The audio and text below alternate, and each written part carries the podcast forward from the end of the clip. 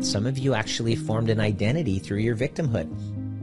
You might be getting insurance or narcissistic supply from your victimhood. That's one of the uh, kind of like the red flags that I look for.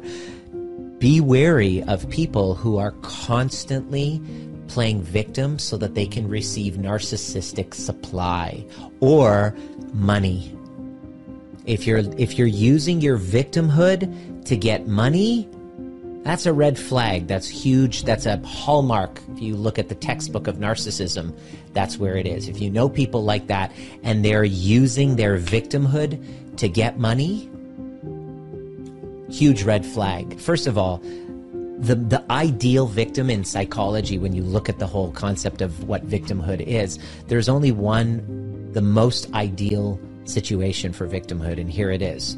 When let's say a woman is walking on the street and she just left a restaurant and somebody who doesn't know this woman walks up to her and mugs her, takes her money, you know, hits her or whatever, injures her, and then runs away. They don't know one another. That is the kind of like the framework of what they call in psychology an ideal victim. You know, you don't know somebody. You, it was there was no connection between you and the perpetrator. But in most scenarios, when it's husband and wife, you know, partners together, co-workers together, there's usually a backstory, a dynamic. There's what we call a drama triangle happening. Right?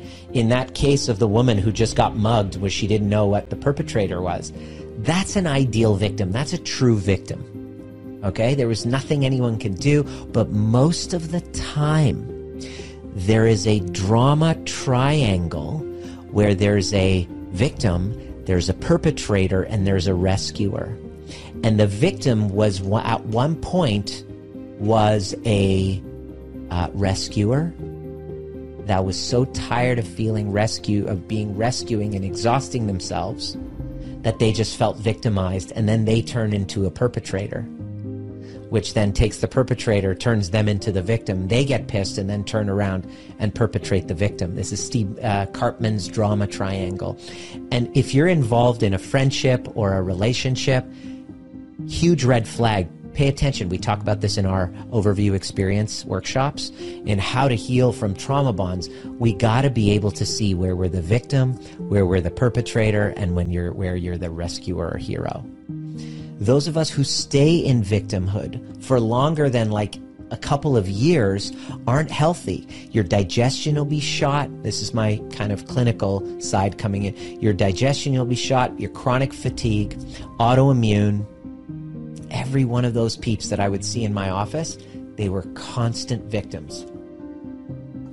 Which isn't doesn't invalidate their pain, but when do you want to start to identify yourself as something other than your illness, other than your former partner, other than your medical condition? When? Those are the people that we work with.